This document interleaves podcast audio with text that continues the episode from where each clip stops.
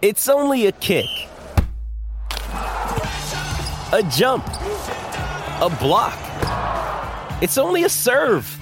It's only a tackle, a run. It's only for the fans. After all, it's only pressure. You got this. Adidas. With threats to our nation waiting around every corner, adaptability is more important than ever. When conditions change without notice, quick strategic thinking is crucial. And with obstacles consistently impending, determination is essential in overcoming them. It's this willingness, decisiveness, and resilience that sets Marines apart. With our fighting spirit, we don't just fight battles, we win them. Marines are the constant our nation counts on to fight the unknown. And through adaptable problem solving, we do just that. Learn more at marines.com.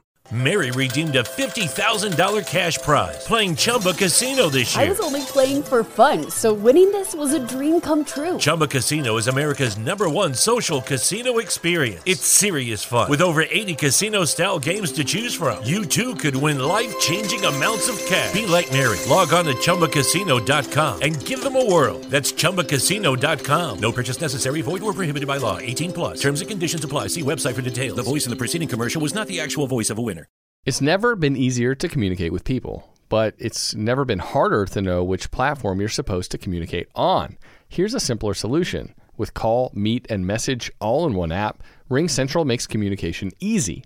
With all that connectivity in the palm of your hand, you can work from anywhere with anyone at any time and never miss a beat. Because when it comes to communication, simple is better. Learn more at ringcentral.com. RingCentral, simpler communications. Hey. This is the MD's Fantasy Football Show with Dan Mater. Giving you the X's and O's of all things fantasy.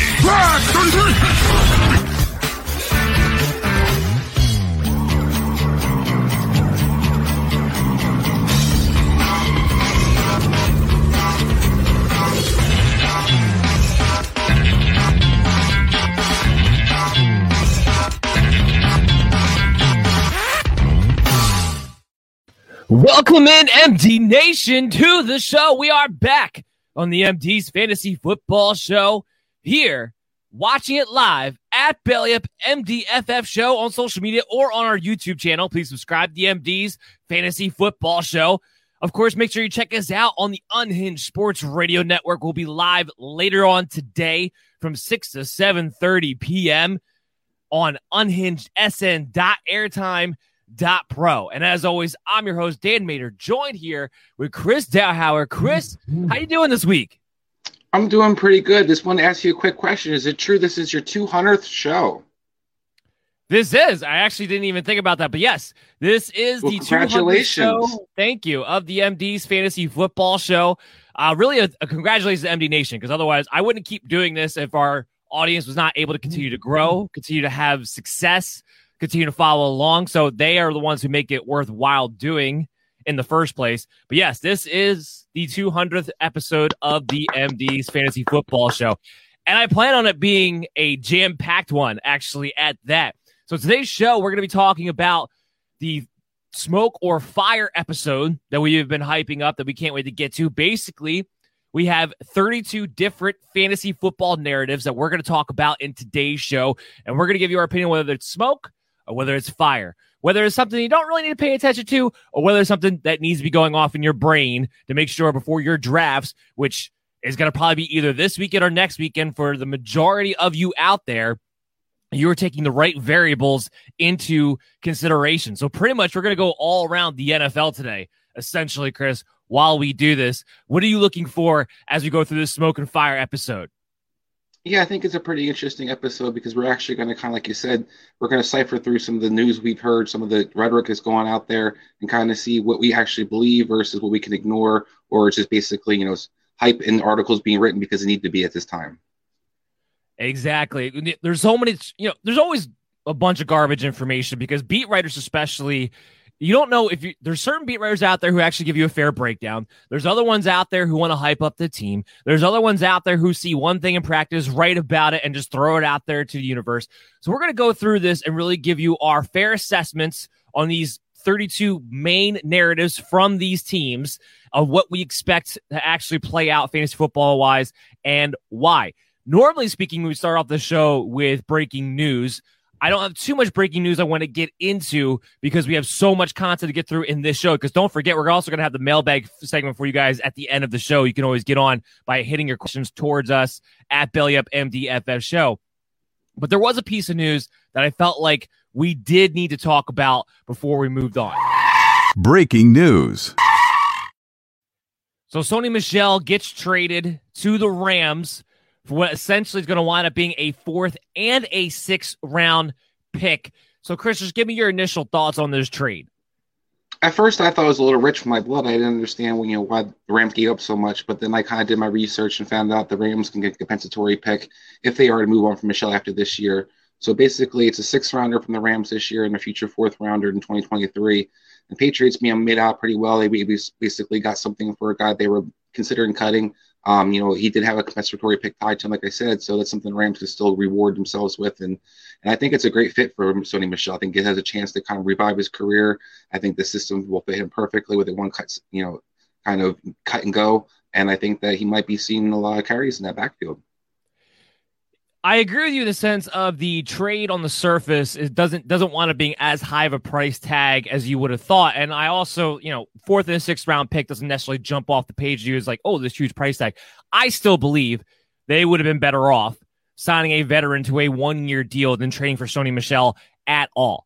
You're still giving up draft capital for a guy that you're probably going to move on from next season because you have Cam Akers coming back. You can still have Darrell Henderson under contract for one more season. So you basically gave up two draft picks, whether you're getting a compensa- compensatory pick back or not with Sony Michel. You still give up two draft picks for this guy to come in and be second fiddle to Darrell Henderson. Now, this brings me to my fantasy analysis on this point with Sony Michel. Because they gave up that price tag, I think any idea that Darrell Henderson is going to wind up being – a workhorse or even a guy who consistently gets 65% of the workload, I think has to go out the window. And I moved Darrell Henderson down a couple of spots as a result of that. Plus, when you mix in the James Robinson news, which that we're going to talk about more in tomorrow's show when we do the five best, five bus, five sleepers, same time at Belly Up MDFF on social media or on YouTube. We're going we're going to talk about more of the week's breaking news in that episode. But I had to move Darrell Henderson down a couple spots because, to your point, you only make that move, you only pay that price if you are bringing a running back to actually be involved, not just to be depth to upgrade over Xavier Jones or Jake Funk, but to actually be involved in a significant enough way. Yeah, I mean, I think that you're definitely going to see Michel kind of being in a, using a tandem role. We know that basically the narrative around the Rams' backfield has been with Henderson taking over as the lead guy, quote unquote, the Rams want to make sure he's healthy throughout the season. They think he can handle all three downs, but there are definitely concerns about how many touches he can handle. So I think this kind of helps that situation where you're going to see Michel probably get, you know, 10 to 12 touches. I think you're going to see Henderson probably get 12 to 15 touches. I think it's actually good for both guys. It gives Michel kind of a chance to get more of a groove. Like I said, a system will kind of fit him better. And then I think for Henderson, it actually is going to be good because it keeps him healthier, hopefully longer. We'll see exactly what happens. Darrell Henderson's still somebody, the low end RB2 to me, high end RB3. Ultimately, still a good flex play, still a good piece to have. But the ceiling definitely gets capped with a Sony mm-hmm. Michel move like this. And let's speak to Sony Michel real quick. This is a guy that coming from New England never got to utilize his full skill set. Now, is he explosive still on that knee? It, can he stay healthy? Two questions we don't know the answers really to yet until we actually see him on the field and see him stay on the field, frankly. But one of his best skill sets coming out of college was the fact that this guy could catch the ball. Now, because of the almighty James White, he wasn't allowed to do that in New England. He might be able to do that with the Rams, which is why this hinders Darrell Henderson to some degree. I have them actually down for a 60 30 split, 60 35 split between the two of these guys because Sony Michel, I do expect to come in in this situation and be allowed to receive the football, actually work in that aspect of his game. And instead of this being a specialized situation where Darrell Henderson's catching the ball and Sony Michel is getting first and second down work, I think you might see maybe a two series to one series type of basis throughout the game flow between these two running backs. Yeah, I tend to agree. I think they're going to see kind of a rotation of the backs. I still think you're going to have specialized roles. I think you might see the Sony Michel use a little bit more in the red zone, possibly, just because he is a better between the tackles guy. Henderson likes to kind of bounce it out and attack the edges, while Michel's kind of get north south. So I do think you're going to maybe see a little bit of touchdown or red zone usage for Sony Michel more so than and Henderson. But overall, I think they're going to have a pretty balanced attack. I think it's really good for both you know players, like I said, and I'm excited for Sony Michel. I think this guy's still 26 years old. You know, he's had some decent years. And I think the big thing for him is not be such a predictable guy. Where in New England's backfield, he basically you knew it was coming first or second down. Here comes the run up the tackle, off tackle, run up the, between the guard, and it was almost a guarantee that it was just going to be kind of a smash mouth type of style. He's not Derrick Henry. He's not a kind of guy like that. He's more of a slasher. So I think this system will be a, much more effective. And hopefully, maybe keep him healthier longer. That I think that was the idea of making this move is to keep him healthier longer, not just to add depth, but to keep him healthier longer. Uh, the only other piece of news I want to mention before we get into our smoke or fire episode, just because it broke literally moments before the show went live, Ryan Tannehill got placed on the COVID reserve list. So he'll have to go through protocols for the next five to 10 days. Uh, he would still be fine for week one in that case. But this is still going to be an issue, Chris. These players who did not get vaccinated are going to have to go through these protocols when they are close contact, whether they test positive or not, where they're going to have to miss at least five days mandated. And we're kind of, we're not going to know exactly who's vaccinated and who's not until something like this happens. Well, now we know Ryan Tannehill is not vaccinated. What is your take on these players who aren't vaccinated going through the season? And if you do know somebody who's not vaccinated, does it affect your draft status for them at all? I think that's really tough. I mean, I don't know how much news is out there telling you exactly who's vaccinated and who's not. I mean, you can read some guys. Well, like, um, you know, Lamar Jackson's not because he had to go on COVID for five. Like, guys like that through the offseason, you kind of already have an idea. Uh, and like you said, we're not going to know for everybody, but some guys we do have an idea. Yeah, I, I think the, the key is not so much the vaccination, it's going to depend on exposure. Um, because you know we saw Mike Vrabel basically was the first person in Tennessee to kind of have this, the coach, and he was vaccinated. Because you can be a carrier, you basically have to be away from the players, away from the team. Still, even if you have the vaccine, it just basically doesn't hurt you or affect you as much. Um, so I don't know if it's necessarily going to change any of my fantasy strategies or should change anybody in MD's nations because I think it's something that anybody basically exposed and in time is going to have an issue. Yeah, the, the key is going to be similar to last year, although it shouldn't be as bad, but similar to last year, you're going to have to be on your toes. You're going to have to have guys ready to plug into your lineups. You may not have the luxury of stashing as many players as you typically would have in, in other situations uh, outside of COVID. And that's just kind of the nature of the beast right now as it stands today. Okay, Chris, first we're going to do is going to give a quick word to our sponsor, and then we're going to jump into our smoke or fire episode. Your client's going away for 10 years. Unless. Unless. We swap first round picks. Fantasy football draft season is upon us. It's time for you to put the PP back in the PPR league with the sponsors of today's show, Manscaped. The leaders in below the waist grooming just launched the new Performance Package 4.0. Don't neglect your balls like the Packers front office has been neglecting Aaron Rodgers. Join the 2 million men worldwide who trust Manscaped and get ready for kickoff by going to manscaped.com for 20% off and free shipping with the promo code BELLYUPFANTASY.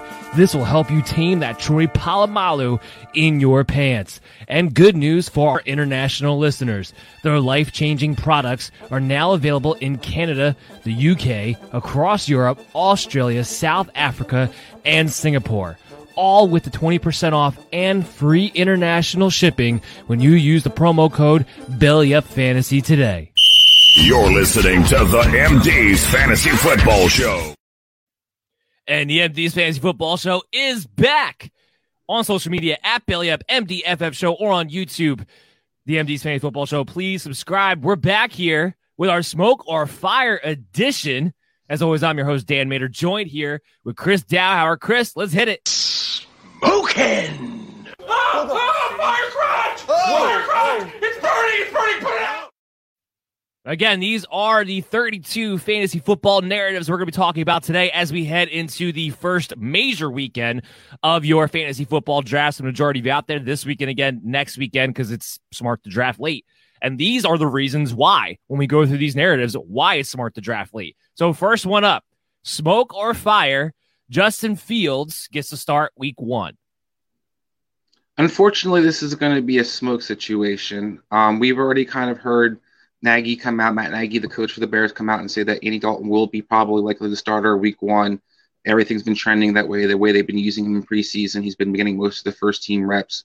Um, Justin Fields had some nice moments in preseason. He did struggle last game a little bit, so I think that might have kind of dampened any chance he really did have to start week one. I think he will eventually be the starter sooner than later, especially if the Bears start off slow. But in this situation, because of paying, paying Andy Dalton the money that they did, and then we've seen this kind of track history with with Nagy, where they started Mike, Mike, Mike Glennon a couple years ago over Trubisky. Um, I think you're going to continue to see a guy basically that they make sure is going to be the starter is going to be out there week one, Andy Dalton. I just don't, and I agree with you. Ultimately, this is smoke. Justin Fields is expected to play two quarters in this upcoming preseason game. Andy Dalton, not at all. That pretty much tells you all you need to know. Although I will say Matt Nagy did make one interesting comment last week where he kind of gave himself a little bit of an out, like anything can happen type of thing came out of his mouth. I don't know if he just if he's doing that because of other coaches are doing the same thing where they're just not naming a week one starter as some kind of competition edge, which makes no sense to me. It mm-hmm. never has, mm-hmm. but coaches do it anyway or if he truly is trying to leave himself an out in case Justin Field lights the world on fire week three of the preseason, decides like, eh, you know what, maybe we just got to make this move a little bit faster. But I'm pissed off that it's smoke. I'm pissed. I'm pissed off that this isn't fire. Because why? On oh, why? Why couldn't this been a Seattle situation where Matt Flynn got paid all this money, and then you have Russell Wilson come up and just prove all off season long that he's the better quarterback, and there's just no other way around it. And I don't understand why Matt Nagy has to have an ego so big based on nothing, no accomplishments, by the way, that he cannot see, or he probably can see that Justin Fields is a starter, but refuses to play him anyway. It doesn't make any sense to me. We all can see Justin Fields is the best guy out there, not just from a fantasy football perspective, but from an NFL perspective. Chicago needs to make the playoffs for Matt Nagy to keep his job. Do you agree with that, Chris? I want to agree with that. Um, I think Matt Nagy should have been fired a couple of times already. I think Ryan Pace should have been fired a couple of times already. So I they seem to have nine lives in Chicago. I'm not really sure what's going on with ownership if they're really going to put pressure on them. And I do wonder some in some respects if they kind of hold on to Fields as that wild card and push it out to not play him because if they play him and they're unsuccessful right off the bat, you don't have a get out of jail free card, so to speak, with ownership. But if you wait and play Fields and then your team starts to show promise towards the end of the season, or he starts to show promise towards the end of the season, maybe that buys Matt Nagy and Ryan Pace another year. So I wonder if this isn't a calculated risk on their part, as some kind of way of kind of buying themselves time. And also, like we said, you know, we, have a basically a, a, stupid franchise overall. This, this, this pairing of Pace and, and Nagy have made nothing but mistakes at the quarterback position between drafting Trubisky and trading up for no reason. Um, the last year's debacle of Nick Foles, trading for him giving up picks for no reason once again, signing A. Dalton, still having Nick Foles on your roster and not getting anything in compensation. So this Bears team in general just has basically just sabotaged their position as a quarterback. So I wouldn't be surprised if they continue to do so. It's not, you know, this is it seems to be their MO. It, it just it, it drives me nuts. So we we both agree Andy Dalton's going to start week one the way it's setting up. I have a hard time believing that he escaped September with his job still intact. They start off with the Rams on Sunday Night Football. We all know Andy Dalton's been terrible in prime time. As it, even when he was in a prime, he was terrible in prime time. So now you get to start off with the Rams. You get the Bengals in the second week, then Cleveland. There's a very good chance they're one and two after that spell, and then the first week game in October is Detroit. I have a hard time imagining, and you know, I have nothing to base this off of, but I just have a hard time imagining Justin Fields is not the starter by that Detroit game come the first week of October, which would be week four. Yeah, I think there should be a good chance that happens. I think the key, honestly, is going to be the offensive line. How pathetic is it? If it's really bad, and you talked about some of those teams that they're going to face, like the Rams, um, I, I, think they have a lot of, and the, Cleveland's another big one because their tackle position so up in the air and they have such questions about it. If Andy Dalton is getting smacked around back there, they might have had to go to Fields because they're going to have no choice because that offense is going to be putrid if the offensive line's bad. As far as the fantasy purposes around Andy Dalton starting, look, Allen Robinson's still going to get targeted a ton. We know David Montgomery's going to get the ball a lot. My only question with David Montgomery that I'm curious to see is with with Matt Nagy calling the plays, does he turn back to a Tarik Cohen or Damien Williams as a primary pass catching back over allowing David Montgomery to be involved in all three downs? Of the backfield. So that's going to be the question that I have for week one when it comes to Matt Nagy. It's why I have David Montgomery as a lower mm-hmm. end RB2. If I knew he was going to get those targets, he would actually be a mid level to high end RB2 for me. So when I draft him as a, a low level RB2, I'm drafting with the idea that you do have upside if one of two things happens. Nagy has enough of a brain to let you be a true workhorse back, or when Bill Lazor inevitably takes the play calling back over at some point during this season. But that's what I'm kind of looking for as far as that goes. That doesn't change with Andy Dalton. Now, with Justin Fields, I think Allen Robinson's ceiling is a little bit higher. I think David Montgomery's ceiling gets a little bit higher. And all these people who have these sleeper expectations on Darnell Mooney, I think that could actually legitimately be something if Fields were to take over at some point. But until then, not at all. And Fields himself once he becomes a starting quarterback, because of his rushing ability and how I believe his offense will be filtered, I do believe he'll be at very least a low in QB one and will flirt with that top 10 area on a week in, week out basis. Yeah, I think the key for me is actually going to be what kind of league you're playing in. I think with Fields, you're definitely going to have more success for those players like Robinson, Mooney, and Montgomery scoring touchdowns. So in a standard league, there's the guys definitely going to have a, a boost with him as a quarterback. I do think that if Andy Dalton is the quarterback, though, you might see a boost in PPR leagues because you're going to see probably more short passes the day Montgomery out of the backfield, or Fields might not check it down as much. You're probably going to see more volume to Allen Robinson versus the big play pushing it down the field. I think to me that's going to be the big difference. Is I think the team will be more effective scoring wise and in the red zone once they make the switch. But I think early on you're going to see a lot of dink and dunk, so you might see opportunity for Andy Dalton to put up some decent numbers for the at least for the receivers and the backs because they're going to be catching such short passes and the volume will be there. All right. Time for our next narrative, Chris. Smoke or fire. Dak Prescott's shoulder will linger and hinder the Cowboys' offense in the beginning of the season. I think that's smoke. Um, from everything I'm understanding, what's going on in Dallas, they're they just basically are being very precautionary with Dak. They just want to make sure he doesn't get hurt. They want to make sure it isn't going to be something that lingers. Um, they've kind of played it safe with you know Amari Cooper. They played it safe with CeeDee Lamb. They're kind of making sure their guys are healthy for the season. I think that's what they really care about. Dak is still kind of getting his little workout on the sides right now. I think he's expected to be able to practice beforehand. To me, that'll be the key. If he's as long as he's practicing and he's able to kind of you know, participate in in lead up to the games, he should be fine. Yeah, I mean, this was the week that he came back. He was doing throwing and everything on the sidelines. Not quite. I don't think he's quite back in seven on sevens as of yet, but he is back throwing the football. That's all I need to see. Again, we have what two weeks? Actually, two weeks from today is kickoff for Dallas too. By the way, because it's Dallas and Tampa Bay.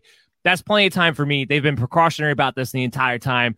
You can even watch it on Hard Knocks. Mike McCarthy talk about the you know the pitch count. They've been making sure they they have a strategic plan in, for him in place. I'm not worried about the ankle. I'm not worried about the shoulder injury as far as you know the effectiveness, the fantasy football upside of an Amari Cooper, of a CeeDee Lamb, Ezekiel Elliott, Michael Gallup. not worried about it at all. I think he's going to be just fine. So I'm with you. I think this is smoke that these guys are somewhat getting downgraded because of the idea that Dak might not be ready to go. Um, and we saw him being mobile. And this entire time, while he's been dealing with the shoulder injury, as far as the ankle thing goes, he's been able to do legs. He's been able to do running. He has been getting himself in shape. He's been getting himself back to where he's comfortable off that ankle. I'm actually not as worried about as I thought I would be would be as far as his mobility goes. Remember with Dak Prescott, he's not the guy who's gonna he's not Kyler Murray, Lamar Jackson, who's gonna light the world on fire with his mobility. He utilizes it in the red zone. He utilizes it to move the chains. I don't think that changes coming off the surgery. From all indications, that's not supposed to change coming off the surgery. Yeah, I mean, I think maybe he maybe the first couple weeks he's a little more tentative, possibly with it. But overall, Dak Prescott's not a guy who's you know, like you said, is a heavy runner, and he's not really lowering his shoulder trying to blast through people. He's not kind of built like that. So he's he usually takes what's available to him. Maybe you see him slide more often just to keep it safe. But I think overall, you're not going to see really any differences in his game or Dallas Cowboys offense. I totally agree. I feel safe about everybody. I love everybody on Dallas. So don't be, a, be don't good. be yeah, don't be afraid to draft these guys, especially a lot of the ADP ADP for CeeDee Lamb and Amari Cooper as far as where they're overall being drafted because I see it typically now in fourth, fifth round, 12 man leagues. Uh, yeah, pull the trigger because these are still guys that have top 10 potential. So I've been noticing that more and more lately. All right. Smoke or fire? Elijah Moore becomes the Jets' number one receiver by the end of 2021. Mary redeemed a $50,000 cash prize playing Chumba Casino this year. I was only playing for fun, so winning this was a dream come true. Chumba Casino is America's number one social casino experience. It's serious fun. With over 80 casino style games to choose from, you too could win life changing amounts of cash. Be like Mary. Log on to chumbacasino.com and give them a whirl. That's chumbacasino.com. No purchase necessary, void or prohibited by law. 18 plus. Terms and conditions apply. See website for details. The voice in the preceding commercial was not the actual voice of a winner. When Shopify says you can sell anywhere, oh, they mean it. Woo, hold up. Just got a new sale. Order fulfilled and shipped. Inventory levels good. Whoa, Shopify doesn't mind if you're at sea level. Or on top of the world. Ah, you can run and grow your business anywhere. Climbing mountains is never easy, but at least Shopify gives me all the tools I need for my business to hit new peaks. Whether you're selling carabiners or crop tops, start selling with Shopify today and join the platform simplifying commerce for millions of businesses worldwide. We've built the platform so you can keep climbing and grow your business to new heights. With Shopify, you really can sell to anyone from anywhere. This is Possibility, powered by Shopify. Start selling online today. Sign up for a free trial at shopify.com slash free 22. Shopify.com slash free 22. Shopify.com slash free 22. Internet connection required. Not available on mountaintops or seafloors. I'm gonna go with that is smoke. Um, I love Elijah Moore's talent. I do think eventually that he will be one of the top guys on the Jets. I just don't know if this list is going to be this year. My questions come more for the fact that I where they're going to line him up at. There's a lot of talk about putting him in the outside. If he's just the key slot guy and starts in the slot, I think that would be fire. But from what I understand, they're going to pretty much use him on the outside and kind of move him around a little bit more. Um, with Crowder still on that team, Corey Davis still on that team, you have a lot of different mouths to kind of feed. And I wonder if he's ever going to get an opportunity to kind of be featured the way you'd want him to be. So I have to go with Smoke. I think Elijah Moore is a hell of a talent. I think he's got a lot of upside, but I don't think he's quite there yet for where he falls in the pecking chain of that offense. Can I say smoke with the potential for fire? Because like yeah, if- that's what I'm getting to. I think in a lot of ways. Yeah, I, I think I agree with that. Go ahead.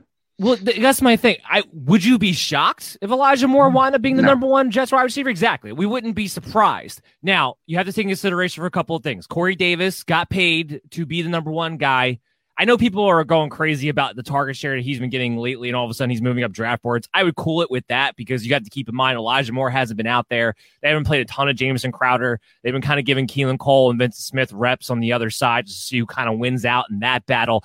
I do believe that when it comes to three starting wide receivers for the Jets to open the season, it'll be Corey Davis, Elijah Moore, and Jameson Crowder.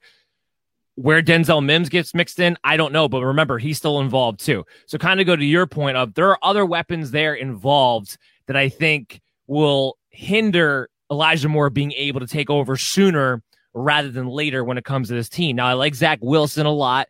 I like some of the Jets pieces a lot. And frankly, they keep getting injured on defense. They're not going to have anybody left, and they're going to have to just go into garbage time and start scoring anyway. But this is also an offensive system. Remember, that doesn't primarily use a ton of three receivers anyway.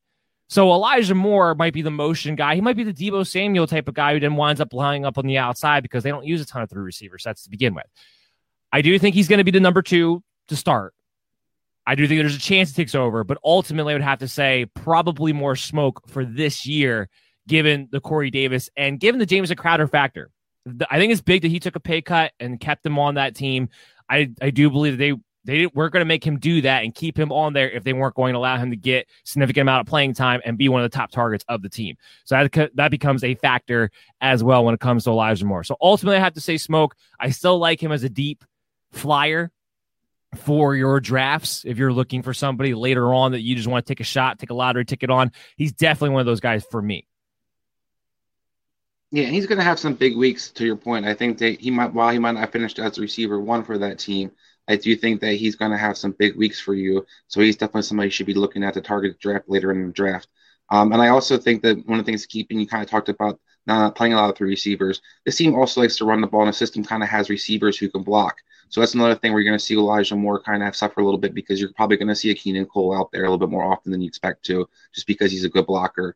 Um, and then to your point about Crowder, I think Crowder kind of stunts the opportunity for him a lot because Crowder can only really basically play in the slot. So if you're going to kind of limit what Elijah Moore, where he can kind of line up on the field and be utilized. Yeah, and then all and then you put all that together, he winds up being a big play threat primarily on the outside and not a volume guy. Uh, one of the things you guys keep in mind, we're live. So if you want to ask a question and have us answer it we'll go through it during the show, 100%. We got somebody in here now. Samuel, he just asked me from YouTube, do I trade Henry for Saquon and Julio in a PPR league? Ooh. I say yes. I say unequiv- I, I say unequivocally yes because you could say, look, I know I'd rather have a Derrick Henry than a Saquon Barkley because of the safety issue, but in a PPR league, Saquon has just as much, if not more, upside of Derrick Henry, and I like the fact you get a Julio Jones to go along with that, which. Julio, like I said, if he's healthy, and I know he still hasn't been back to practice yet, and that's something we're gonna we're gonna have to talk about and discuss and, and figure out what's going on there. But if he's healthy and good to go, I still believe in Julio Jones's ability within that offense. It's going to be a little bit more pass friendly. I believe this season. I yes, Samuel, I'm going to pull the trigger on that deal. I think it depends on what the rest of your team is, Samuel. I look at what you know. I think Saquon has awesome upside in the PPR league. I also love what Julio could bring to the table. But you have two major injury risks. While Derrick Henry has yet to miss any really any major time while being in Tennessee's backfield. He's going to benefit from having Julio out there where they can't play as many guys in the box. Um, but having said all that, I would basically, if I have kind of reach where I need a more extra receiver, a little bit more another like more depth or another gun to kind of use, I would make that trade. If you're pretty loaded everywhere else, don't risk it. You have guy basically is, is, is golden a golden ticket for you to basically be one of the top guys in running back position. I wouldn't risk it for Derrick Henry unless I need to kind of the upside the receiver position here's my thing about Derrick Henry when it comes to the PPR leagues. If he doesn't run for 15 plus touchdowns and 15 plus 100 yards, then he does want to be a guy who falls in the back end of, you know, the RB1s that easily because he just doesn't give you that passing attack ability. So that that's why I would I would actually pull the trigger on that trade, Samuel. So again, guys, as we go through this show, eh, put your questions in. We'll try to get to them as we move along. Uh, Chris, smoke or fire and we got a little bit more clarity, I felt like, after the last preseason game, but still, committee approach in Miami for that backfield. Just a flat out three way committee, smoke or fire. I think that's fire. Um, I think that the there will be a split of touches and there will be roles everybody kind of plays, especially Malcolm Brown. I think Malcolm Brown's going to be annoying in the red zone and probably probably really be used in that role. We saw Jordan Howard kind of get the opportunity last year um, in Miami. And then I think that you're going to see a little less of Ahmed that people might expect. He'll probably be out there sporadically, but I don't think you're going to see a heavy dosage of him. But I do think there's going to be a split in a rotation, definitely between Brown and um, using kind of limiting the upside overall of what that backfield can kind of do. I think that when you think about Dolphins, their run, their offensive line is not that impressive. You're going to kind of need somebody to kind of be featured to be, you know, a prime number RB one or even RB two I think this basically makes Gaskin a flex play. Um, I do hear a lot from the beat writers and the insiders on Miami, though, that they do expect him to be kind of the you know, the one and kind of get the majority of the touches. Um, but the breakdown, I don't really know what's going to be. I wouldn't be surprised if it's you know around 65, 35, and you kind of see the other guys you know utilizing different roles, so to speak.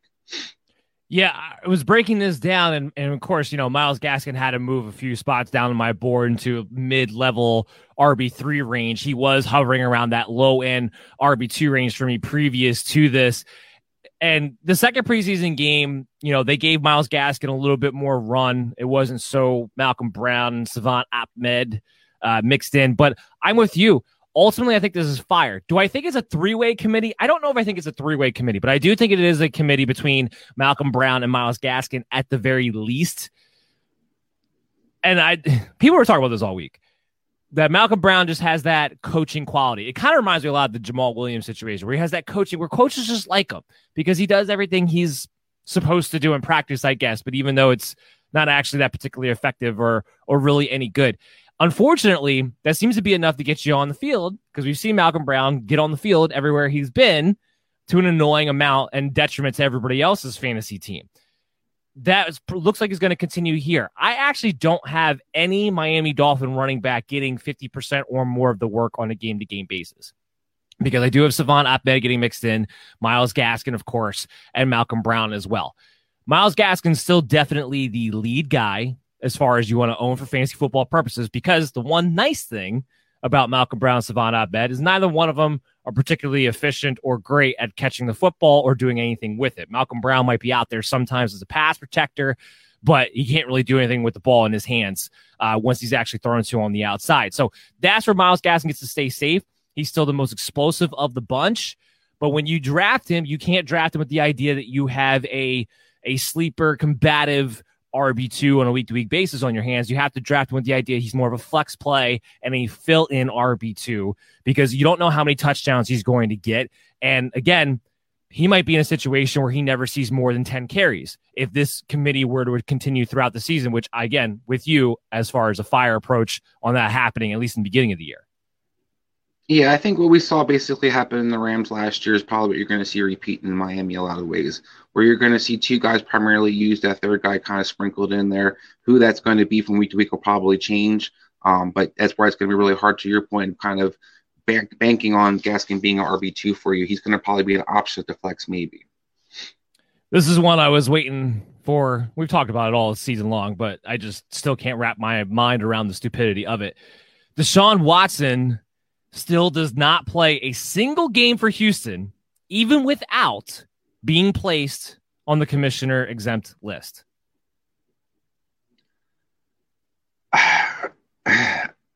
I guess I have to go with fire here.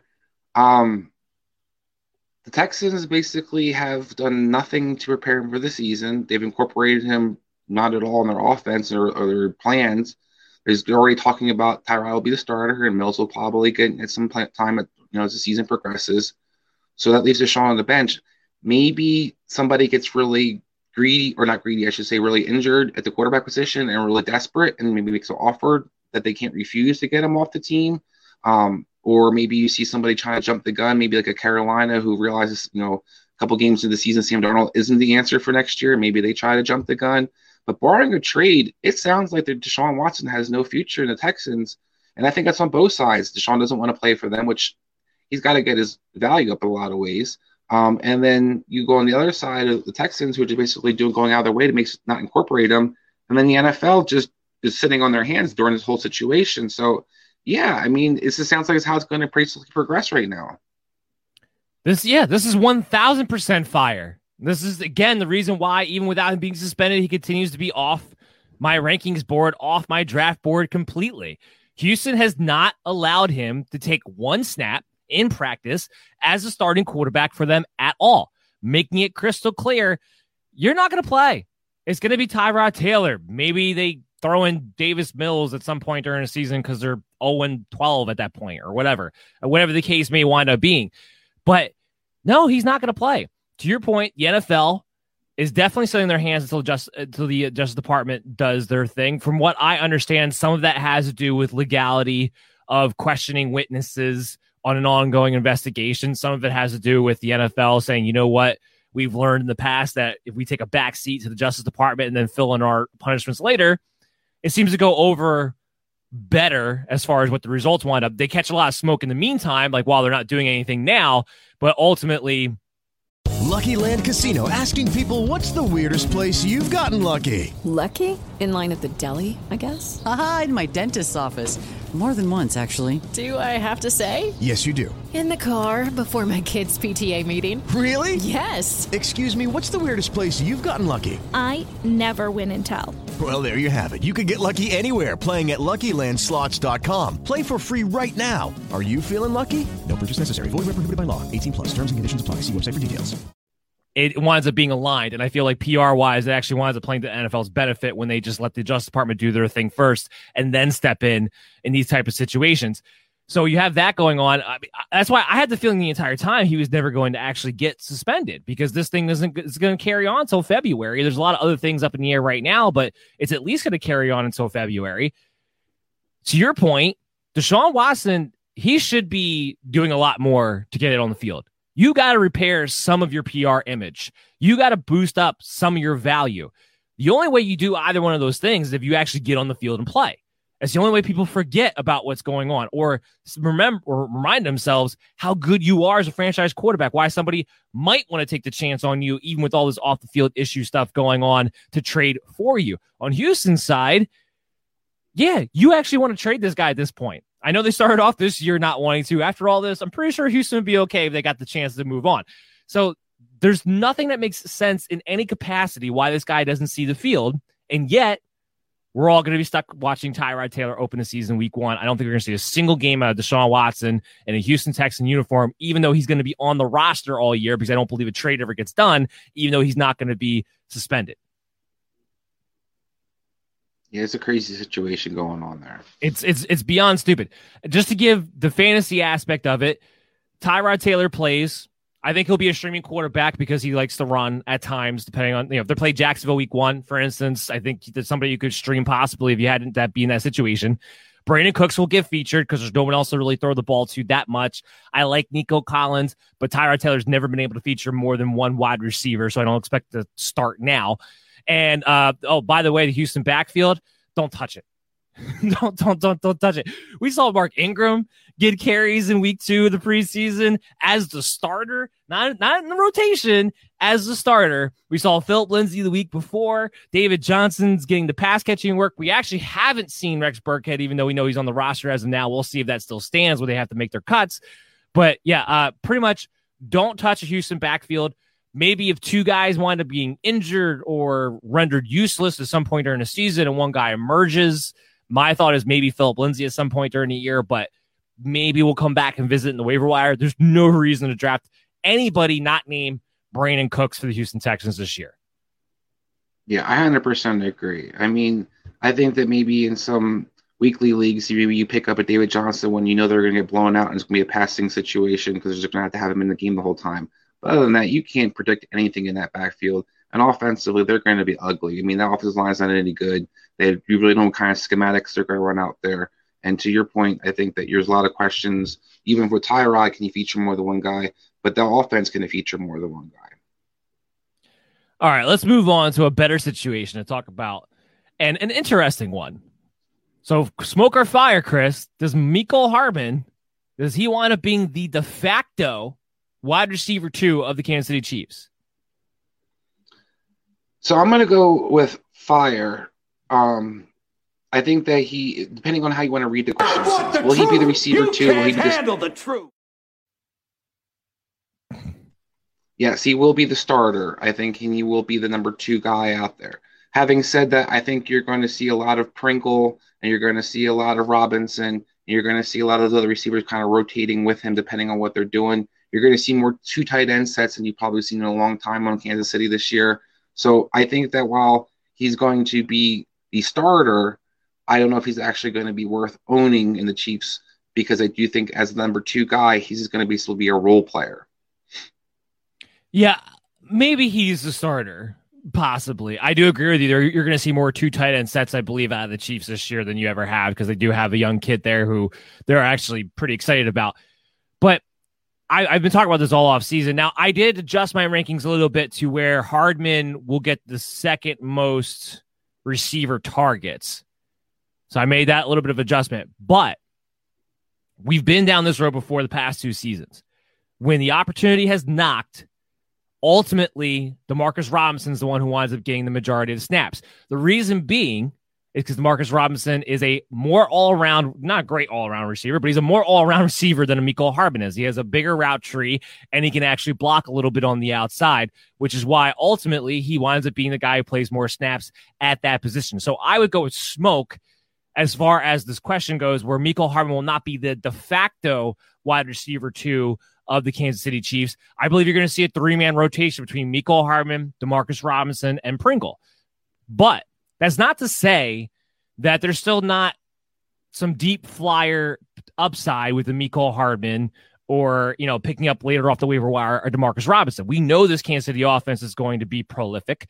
We know somebody outside of Tyreek Hill and Travis Kelce is going to catch some balls down the field. Now, my thing is going to be this. I don't know if you're ever going to know exactly when to play a Mecole Hardman or Demarcus Robinson, whoever it winds up being. So maybe DFS purposes, you want to take a chance. But if you draft them in redraft leagues, good luck figuring out when you're going to actually play these guys. And because Mecole Hardman can't block, and because he still doesn't have a full route tree, I really think he's going to have to compete for snaps. So I think that's more smoke than it is fire. Next up, this is a big one. Ja'Marr Chase will be the number one Bengals wide receiver this season. Smoke or fire, Chris?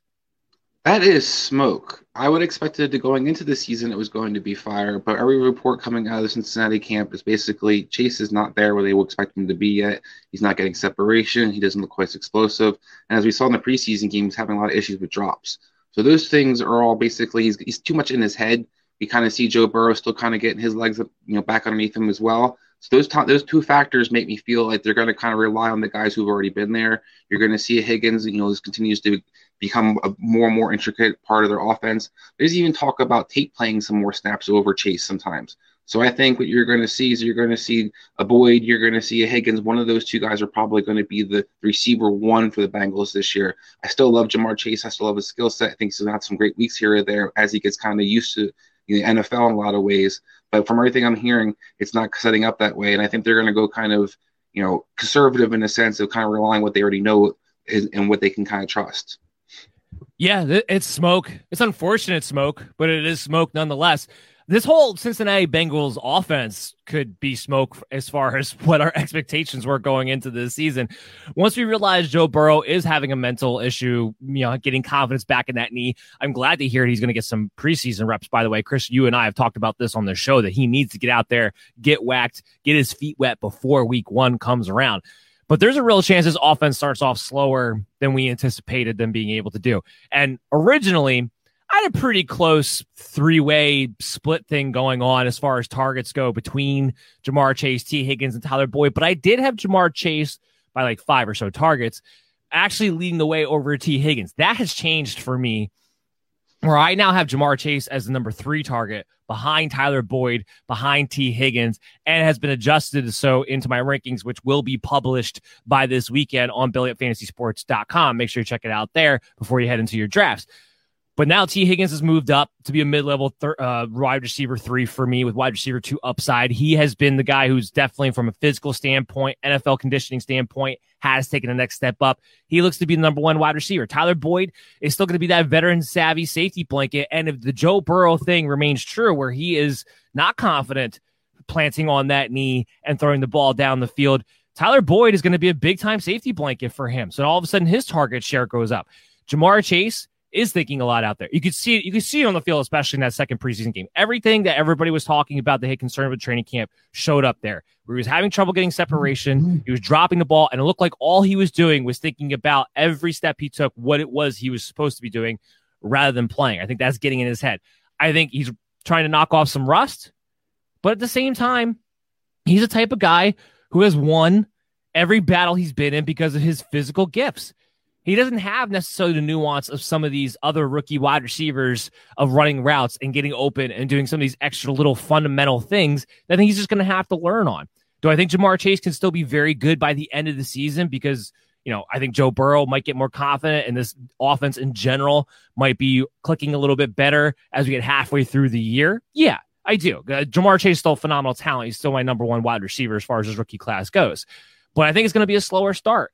And right now, with his ADP of where he's going, he's getting drafted amongst those guys going in the four through six rounds. I think that's a mistake. I think you need to take this guy more as your wide receiver four type of guy range area rather than, you know, a wide receiver three, which is where he's kind of been going.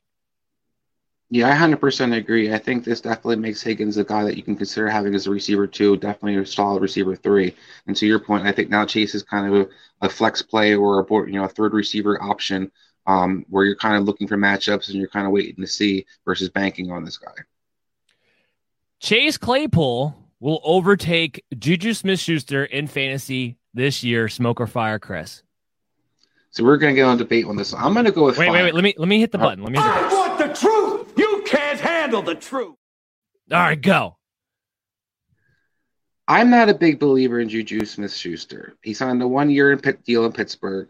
I don't think the offense is necessarily looking to have him long term. I think this offense will belong to Claypool moving forward. And a lot of people have the narrative that Claypool's going to have a drop because you know he didn't not score as many touchdowns as he did last year. He was kind of all over the place. He was a rookie last year, Let's not forget that this guy's a physical phenom. He has a lot of the attributes that we loved about uh, DK Metcalf, for example. And the offense looks a lot more explosive, in my opinion, because you're going to see a lot more misdirection. You're going to see a lot more motion. I think you're going to see a more big play opportunity for the Pittsburgh Steelers. Ben's arm's not what it was, you know, years and years ago, but it's not as bad as it looked last year. And they saw kind of a couple deep shots they took of the offense when he played in the preseason game. I expect Chase Claypool to be utilized in that deeper role. I expect him to be utilized a lot in the red zone, continue to be. Um, ben loves his big receivers. He loved Plaxico Burress. He loved Martavis Bryant. The comparison you made in Martavis a couple weeks, you know, last week, I think it was last week's show, we talked about it will be kind of a similar setup for him. But we didn't really see Claypool really become the guy last year. He wasn't a starter. He kind of started off as the fourth receiver in that offense and still was very, very productive simply because he's unstoppable. He's a big dude that can run six four and run. I mean, six four dude that can run like a four three. Um, he's not he's not as raw as a lot of people will try to make him to be, and he's hard to tackle. So I think all of those things actually add up for him overcoming overcoming Juju. Juju might be able to beat him out PPR just because I think he's going to be that, that the chain mover, that third and four guy who's going to get you know seven to ten targets within you know, line of scrimmage, um, or close to the line of scrimmage, I should say. I think Claypool overall numbers wise will overtake him. Mary redeemed a $50,000 cash prize playing Chumba Casino this year. I was only playing for fun, so winning this was a dream come true. Chumba Casino is America's number one social casino experience. It's serious fun. With over 80 casino style games to choose from, you too could win life changing amounts of cash. Be like Mary. Log on to chumbacasino.com and give them a whirl. That's chumbacasino.com. No purchase necessary, void or prohibited by law. 18 plus. Terms and conditions apply. See website for details. The voice in the preceding commercial was not the actual voice of a winner. Hi, I'm Maria. And I'm Mike. And we're Team, ready. Black Hills Energy knows your home is where your heart is, so they want you to be ready. It's all about keeping you safe, prepared, and making your home as energy efficient as possible. Everything from how to weatherize your home to how to stay safe during extreme weather. Be ready for anything. Go to blackhillsenergy.com slash team ready. Yeah, I don't believe Chase Claypool will overtake him, especially when it comes to targets and receptions. Now, are they going to be close in yards? That wouldn't shock me. Does Claypool have a couple more touchdowns? Again, definitely wouldn't shock me. But I do think it still remains Schuster because even last year, with Claypool's great touchdown rate ratio, Schuster still finished one spot ahead of him. Everyone wants to hate on Schuster because he's boring, because he didn't live up to the hype. But he still winds up being talk about safety blankets and Ben Roethlisberger is trying to get the ball out of his hands very, very quickly. He's one of the ultimate safety blankets around. He's been with Ben Roethlisberger for a long time, so it's not like this is not a guy who doesn't have the chemistry, the continuity. He knows where Roethlisberger wants to go with the ball. He know they have that chemistry already down pat. And Claypool, just by the numbers, should have touchdown regression this season, plain and simple. And I don't believe that Roethlisberger, although I was I had some encouragement from what I saw the second preseason game where it's like, okay, your arm hasn't fallen off, thank goodness, because I do want the Steelers to do well. But it's still not going to be Ben checking down the field type of Ben. We saw Martavis Bryant, even when Ben was still kind of in his prime, have a regression the following season in touchdowns when it came to that. And while I love Chase Claypool, while I love Chase Claypool's talent, he is a guy who has to come out and show that he put together more fundamentals in his route running. This is a guy who's physical phenom, 100%. Still raw as a wide receiver last year. It's why I only started about half the games to your point, and James Washington was still getting mixed in. He has to show that he's taking the next step in development. We'll have to see. Is he anything more than just a big play threat wide receiver who goes up and gets the ball in 50 50 situations? We have to see. This team's going to be more focused on getting the run game going than they were a season ago. So, overall, the passing volume, I expect to take a hit. I think target wise, reception wise, there's no way he overtakes Juju Smith Schuster. And if he's not able to maintain or get close to a touchdown rate that he did a season ago, which I don't believe he will, Chase Claypool was on my bus list according uh, based on what his ADP of where he's been drafted. He was on my bus list during our best five, bus five, sleeper five wide receivers, which you can go back and check out on your favorite pod streaming app. So I'm not on Chase Claypool overtaking Juju Smith Schuster this season. Plus, Schuster, I, I, let me add one last point and then we'll move on. Schuster signed that one year deal because he knows he's got one shot to get a multi year deal. I do think you're going to see a little extra motivated Juju Smith Schuster this season on top of it, which also will prevent that. But let's move on to the next one. Saquon Barkley won't receive a full workload until week three, smoke or fire. I'm going to go with smoke on that one. I know that Saquon hasn't really returned to practice, but every report coming out, he looks explosive. He's working out on the you know out on the side. He's not really participating in full practice, but he is getting ready for the season. I think once he's out there, you know, this guy's going to be the featured guy just because that's offense is built for him to be the featured guy. Jason Garrett has never been really good at rotating backs and utilizing different guys. So I think that you kind of have that playing out there. Of the more explosive players. He's in the fifth year option. I think the Giants have to kind of you know start off the season well. Um, and I think that overall there's no there's no reason to really save him. Um, I think that was more done so in this off season where they've been trying to be really careful with him. But I think once he's out there, he will be the workhorse back for them. Yeah, I tend to agree that it's smoke. I know they, they might have all these nice ideas in theory about, oh, let's get Devontae Booker more involved. Let's make sure Saquon has his legs under him until they look up at the scoreboard and realize that they're down by two scores and the best player on their offense is Saquon Barkley and Kenny Golladay, who's still out of practice, is not 100% healed from his hamstring, and Daniel Jones is still a bum. And then ultimately, what it comes down to, he's like, we need Saquon Barkley or our offense is going to fall apart. I, I've talk, Chris, we've talked about this before. There's always a nice idea to have in training camp throughout the NFL preseason, and then you hit the field and realize what actually works, and you're willing to do anything to win the game. I'm with you. I think this is smoke. I think once Saquon is out there, which he's actually on seven seven drills today, not non contact jersey, but still out there practicing today. Once he's out there, come week one, it's Saquon Barkley's backfield because Devontae Booker is not good enough to really be anything more than just a backup. Next, Jalen Hurts will finish as a top 10 quarterback in fantasy this year, smoke or fire? This one's really tough for me. I think that he's going to be really close to it, but I'm actually going to go with smoke. I had previously thought Jalen Hurts would finish in the top 10, but I started looking at some of the other guys that are going to be there, and I just think he's he has too many chances to get hurt this year. Still have questions about his throwing ability, and I still have questions about whether this coaching staff wants him to succeed or not. So overall, all three of those factors kind of make me feel like he's not he's not a lock to finish in the top ten. He? Sure, but I'm going to go with Spoke because I think there's too many other guys that I actually have rated higher right now than him. I want the truth. You can't handle the truth. That's the big one because I'm going to state my case of why he's definitely a top 10, why he's my number seven overall. I don't disagree with you on the point of can he be effective enough throwing the football. I've made my marks about that. One of the reasons why I'm not as big on Devonta Smith as I was going into it is because of his inaccuracy as a passer. So that part I'm not going to disagree with you at all. But as far as the coaching staff thing goes, there's nobody else to replace him. You're not going to play. You're not going to bench him for Joe Flacco. So you maybe not, whether or not you're trying to get him to succeed, you absolutely are. Why? Because if nothing else, that dude is trade bait for you come next off season. They absolutely need him to be valuable, at least if nothing else, for that reason. He is going to rush for seven to 800 yards.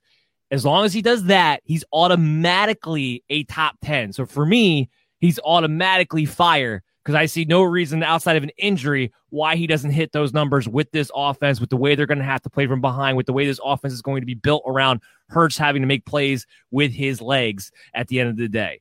Um, next up, we have Antonio Gibson will receive the CMC role, smoker fire. Um, this one was another tough one for me. I'm gonna go with smoke. I think all the narrative has been that he will be. He'll be utilized that I think at some point, possibly this year, he will be. But this guy's still kind of learning the running back position. So I feel like with the options they have, they're going to rotate some other guys in there. Um, McKissic's still going to get some of the a fair share of the passing opportunity. He's a lock to make the team. They're saying why else would he be on your team other than pass to catch the ball because he can't run. And then you have people like Patterson, um, kind of in the mix. Peyton Barber kind of in the mix. So you have two guys who might be utilized a little bit here or there for specialized roles. So I do think it's going to be smoke.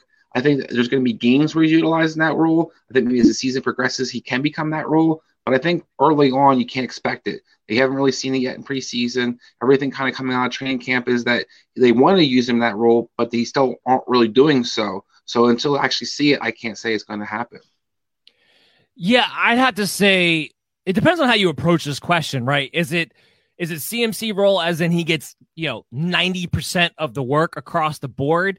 Then yeah, 100% smoke. Is it CMC role in that he is the workhorse in all three down situations, even though maybe it's, even though the workload overall might be more of 65 to 70%?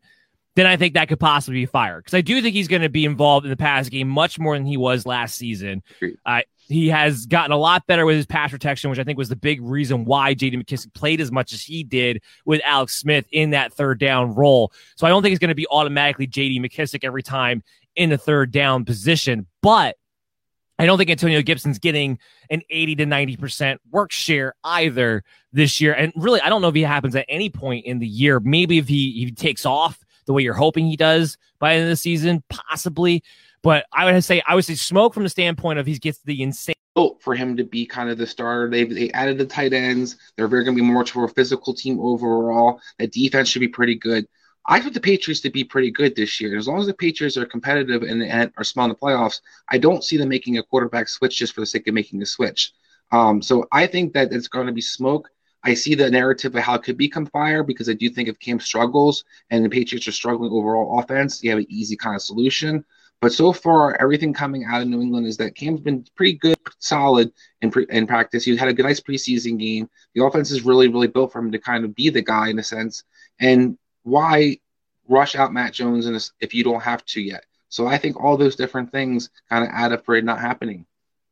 Yeah, I think Bill Belichick truly does love him some Cam Newton. I agree with you though. You made a good point though. If Cam gets COVID again, I don't know. We'll see. That could be the driving factor. I'm with you though. Ultimately, this is smoke. Uh, I I've been saying this all along. If the Patriots stay in the playoff race, which I expect them to be a about 500, if not a little bit above 500 team for most of the year, that will keep them in the playoff race. I don't think Bill Belichick benches Cam Newton if that's the case, if that's the situation of the team. So I'm with you. I think even though Cam, I think Mac Jones is definitely clearly the better passer, but I think they're going into this season, especially at the start, with an idea of how they want to play football and they want to play bully ball. And that's why they got these two tight ends. And that's why they're going to lean on Damien Harris and Rhamondre Stevenson. Eh, so I do believe that Cam Newton will keep this job at least until after week eight, as long as the Patriots are still in the playoff race, as long as he doesn't get COVID. But we know Bill Belichick does, I think this is genuine that he does love Cam Newton. And that's why that's going to be the big driving factor behind this, even if there's people out there saying that Mac Jones should have won this job. Next up, a Bills running back will finish in the top 36 this season, smoke or fire?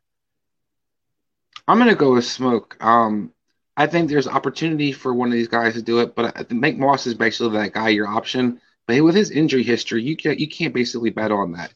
Um, you maybe per, points per game one of them could finish there, but when it comes over for the whole season because of the injury concerns to that backfield and Singletary's lack of usage in their passing game, I think no, you can't look for them to finish in the top 36. They're still they're still very much a pass first team. They're built in a division where there's not going to be a lot of games where you're going to try to feature the run a lot. Um, so I just think when you look at how the Bills are built and the backfield injury concerns and usage in in general, I think you can't, you can't have to be smoke for me. It's going to be fire for me. I'm not going to hit the state your case button because I'm not trying to make a strong case here, but it's going to be fire for me. Just so, just the only idea, top 36. It's a wide range. Devin Singletary finishes the number 34 running back in half point PPR leagues last year with these two splitting time and it being kind of a mess and the running backs being an afterthought. So I do think there will be at least a little more of an emphasis to get the running game involved. I agree with you. I think that guy they wanted to be is Zack Moss, but even if he misses time, Devin Singletary gets mixed in. He gets a starter role. I think one of them finishes the top 36.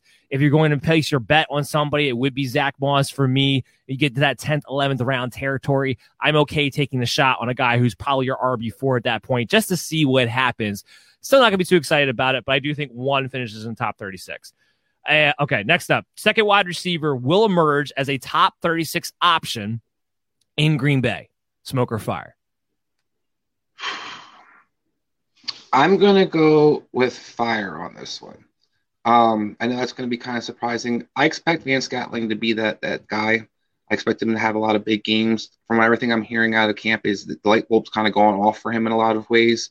He looks more consistent out there. He's running better routes out there. And we always know this guy has explosive ability. That hasn't been the problem. So I think between the, the fact that you're going to see teams paying a lot of attention to Adams, you kind of see Jamaal Williams, you know, kind of moved on. So you have that opportunity for you know, Aaron Jones will benefit from that, but I think the receivers will benefit from that. And you don't have a clear cut guy. Allen Lazard's a nice player. I think he's a trustworthy guy, but I think that you're going to see somebody step up on the other side. I think the Packers are going to be very much aggressive offensively. You look at the division, that second corners have really struggled for most of those teams. The Vikings don't have a good one. The Bears don't have a good one. Detroit doesn't have a good one. So all those different factors, I do think there will be somebody of that Green Bay receiver to step up and becomes at 36 for me. It's Van Scantling. Yeah, I'm to go with smoke on this one. First of all, the Scantling thing, I feel like we've heard that every single year. Yeah, Scantling's ready to take the next step up, but it never really actually happens. But I think the fact that they brought in Randall Cobb muddies this whole thing so much that there is no second wide receiver Green Bay that actually gets into the top 36 because I think it's just going to get a mixture of Al Lazard and Scantling and Randall Cobb and whoever. I mean, at least Devin Funchess is out of the picture now, but that I think it's gonna be too much of a mess for any one wide receiver to wind up being a top 36 option. Davante Adams, you're the man. You continue to be the man. Uh, next up, Justin Jefferson outperforms his rookie season. Smoke or fire? To me, that's smoke. Um, I love Justin Jefferson. I love his skill set, but a lot of things felt just just right for him to kind of be that guy. I wouldn't be shocked if last year was one of his better seasons he winds up having. Maybe you see an increase in touchdowns over last year, but the yardage, I don't think he's going to get 1,400 yards again. Um, I think that his team overall has got a lot of balance. They have different weapons they can kind of utilize. There's more of a third receiver option in this offense than there has been the last couple years. So all those different things, I think he's still to be a very productive player, I, I don't see him surpassing what he did last year. Yeah, 88 receptions, 1,400 yards, seven touchdowns. Those are numbers that are hard for elite receivers to repeat. So I'm with you. I think it's smoke that he does that. I think the the offense for the Vikings, talked about this before. I think the defense is going to be a little bit better, which is going to lead to the Vikings offense dipping back down to more their average as far as passing volume on a per game basis goes. I don't know if his rookie season winds up being his best season ever. I do think this guy has a chance to be a true elite receiver. I think he might be able to get these numbers again at some point.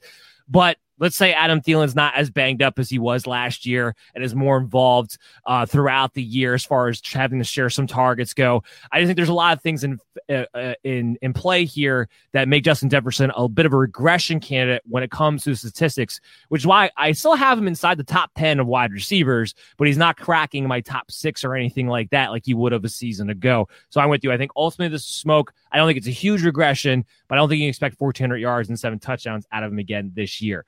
Uh, Swift and Williams will be a one-two punch committee, smoke or fire in Detroit.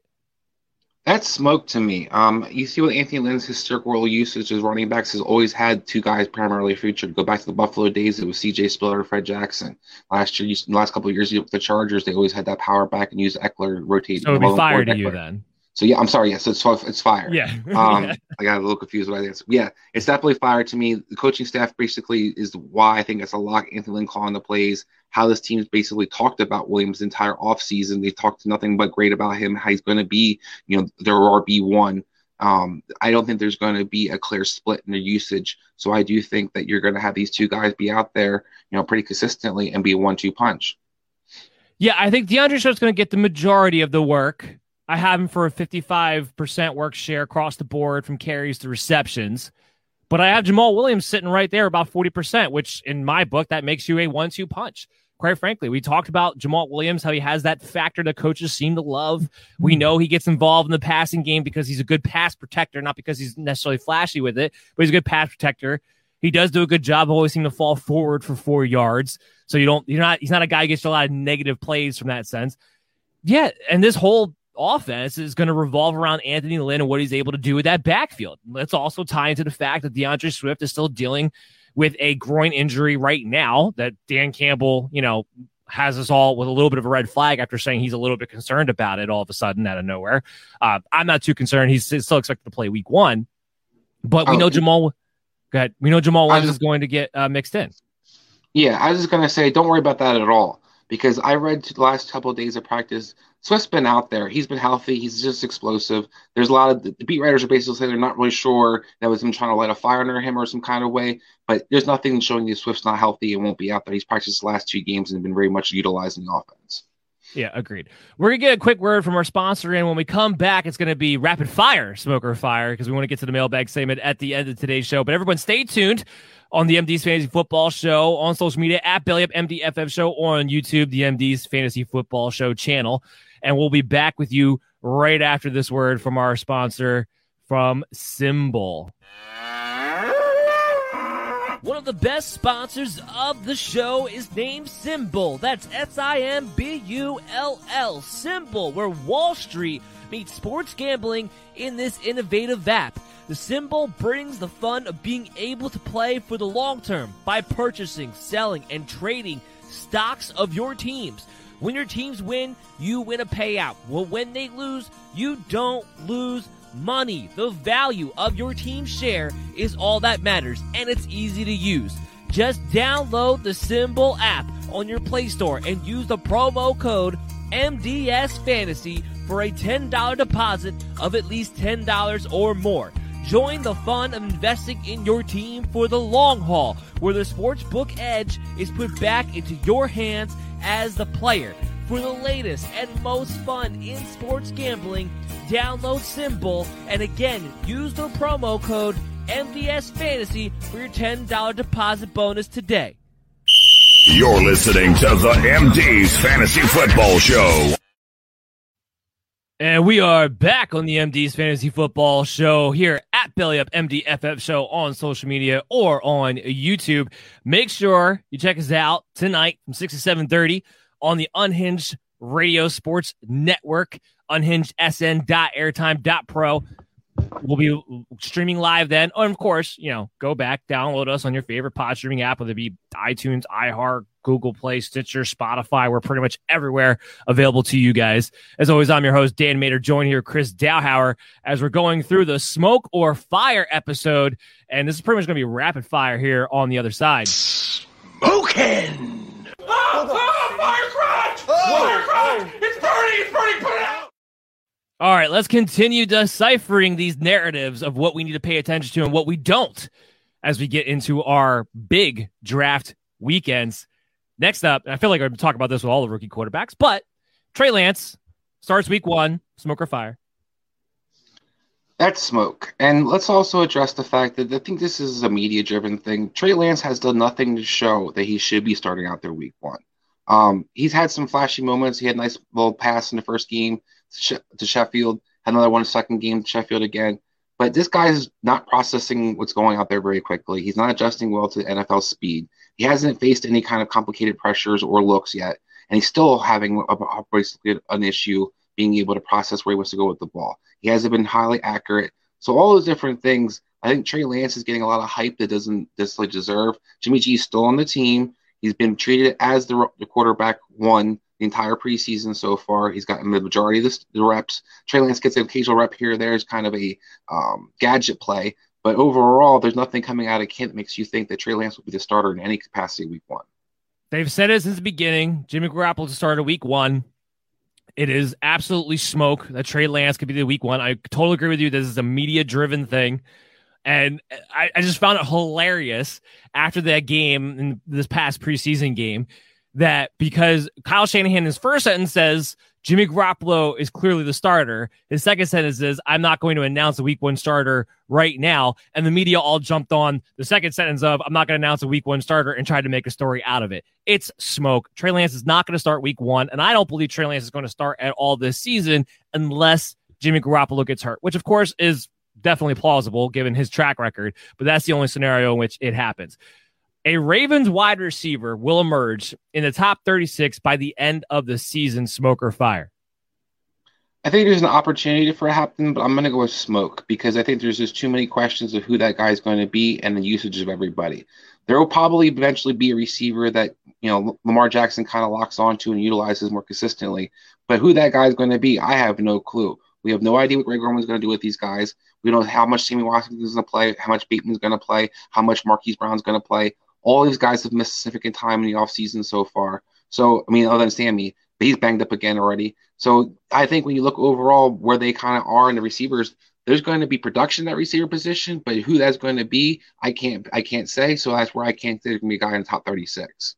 Yeah, I think the reason you're using for why it's smoke is the same one that I was going to point to too. It's smoke because I have no clue who it's going to be. I'm with you. I think there's if it winds up being latched on to one guy, there is an opportunity for someone to finish in the top 36. But between the low volume, the fact that by the end of the season, I, I believe at some point you'll have Rashod Bateman, Sammy Watkins, and Marquise Brown all out there at the same time. There's too many guys with not a lot of volume there to really be secure about somebody finishing in top 36. So I'm just going to approach this from if you're drafting today's standpoint, do you draft someone with the idea they might be a top 36 guy? My answer to that would be no. Uh, and I, I don't even know if I necessarily take a flyer on any one of these guys as far as the draft goes. Maybe I pick somebody up off the waiver wire if we start to see someone emerge throughout the season. Mary redeemed a $50,000 cash prize playing Chumba Casino this year. I was only playing for fun, so winning this was a dream come true. Chumba Casino is America's number one social casino experience. It's serious fun. With over 80 casino style games to choose from, you too could win life changing amounts of cash. Be like Mary. Log on to chumbacasino.com and give them a whirl. That's chumbacasino.com. No purchase necessary, void, or prohibited by law. 18 plus. Terms and conditions apply. See website for details. The voice in the preceding commercial was not the actual voice of a winner. Hi, I'm Maria. And I'm Mike. And we're Team Ready. Black Hills Energy knows your home is where your heart is, so they want you to be ready. It's all about keeping you safe, prepared, and making your home as energy efficient as possible. Everything from how to weatherize your home to how to stay safe during extreme weather. Be ready for anything. Go to blackhillsenergy.com slash team ready. Next up, OBJ reestablishes himself as a top 12 wide receiver, smoker fire. So I'm going to go with fire because I'm one to believe that OBJ is going to be healthy finally. And if he's healthy, he's still one of the more talented receivers out there. He's still a guy who's very explosive. Everything I'm hearing from OTAs, the training camp, to basically him throwing with Baker has been positive. Um, I think that he's kind of due to kind of have that season that we've been waiting for. And when you look at the opportunity for him on that offense, there's nobody that you can't feature, you can't try to take away OBJ because of how the running game is being so effective, because they have a utilization of their tight ends. You have a Jarvis Landry. So all the different things make this guy have every opportunity to do so. And I want to say yes, so I'm going to go with fire. I want to say yes, but I'm going to say no. It's going to be smoke for me. I it's been what four years now since he's actually been really great since he's been a top 12 guy. And while I agree with you, you can't key on him. It's still a low volume offense. It's still an offense that hasn't actually produced well with him on the field, although I don't necessarily look at that as too much of an issue. My big thing is I don't believe OBJ can stay healthy enough. I just don't. And I, I have to be proven wrong on that before I can say this is fire. So I have to go with smoke on OBJ being able to become a top 12 guy. But I want to say this where he's going at in his ADP wise, I do think he's worth the shot and he could be a league winner. He is a wild card play in that sixth round territory in your 12 man half point PPR leagues. You make an excellent point. Where he's going now, I would take that shot that he's going to be a number 12. I wouldn't, I wouldn't bank on it, so I wouldn't Right. draft that he's going to be in the top 12. Exactly. Uh, Michael Pittman becomes the Colts' number one wide receiver this season. Smoke or fire? I'm going to go with smoke. I love Michael Pittman. I love his upside. I think that he's got a potential to be one of the better receivers on that team. I think Ty is still the clear cut number one on that offense. I think his his skill set fits better with what Carson Wentz likes to do. I think he has good separation. He can run a variety of different routes between the goes, the cross, the deep crosses, some of the slant patterns, some of the underneath stuff. I think Ty is going to be that guy for Carson Wentz. So I'm going to go with smoke because while I love Pittman, I love his upside. I think he's still kind of going to be the second thought in the passing game for Carson Wentz. I, I think this depends on how you want to approach the, topic. I think Michael Pittman will wind up with the most targets by the end of this season, but T.Y. Hilton's going to be the better fantasy football option because of his big play capabilities. I do think there's definitely matchups in the AFC South he's going to be able to take advantage of. So I think you're going to know when to play T.Y. Hilton too. So I do think he's valuable from that standpoint where some of these other big play guys, you're not always sure when to play them. Hilton, you're going to have a pretty good idea when you can play this guy. I agree with you. Carson Wentz, who likes to throw the ball deep, doesn't get the opportunity to do so too much because he's had his entire career blanketed by slow, big receivers and rarely ever has speedster guys to be able to throw the ball to. And I don't think Hilton's done. I think he's got the veteran savvy to be able to get open down the field. I think he still has enough speed. We kind of saw towards the end of last year him still be able to be effective with Philip Rivers, which I think was the biggest problem for T.Y. Hilton more so than anything else. So I'm with you. I think from a fantasy football standpoint, Hilton to me is still a wide receiver four. I think you're able to plug and play in your lineup and will be the better fantasy football option. So I go with smoke on this as well. Here's a good one. Julio Jones is the number one receiver in Tennessee. Smoke or fire? That is 100% smoke. Mm-hmm. AJ Brown ain't going nowhere, kids. And he's while he's been banged up himself, and we always know Julio has been really struggling the last couple of years with injuries, especially nagging injuries. I think there's no reason that Tennessee is going to revamp the receiving core to appease him and make him the top dog. AJ Brown will be that guy. AJ Brown will continue to be that guy.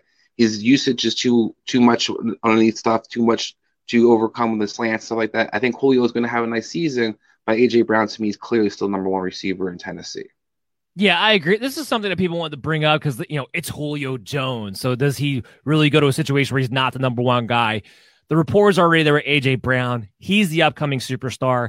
And again, look no further than Julio Jones is dealing with an injury right now, he's still not practicing. So how how great he's going to be able to hit the ground running, we have to see. How healthy he can stay throughout the season, we have to see. Yes, this is 100% smoke. I still think Julio Jones is definitely a guy who could be a wide receiver too, but he is going to be the wide receiver two for sure on the Tennessee Titans without a doubt. Laviska Shenault overtakes as the number one target on the Jacksonville Jaguars, smoke or fire. So you're not going to like this answer, but I'm going to go with fire. Oh, uh, uh, no. Oh, hold on. I want the truth. You can't handle the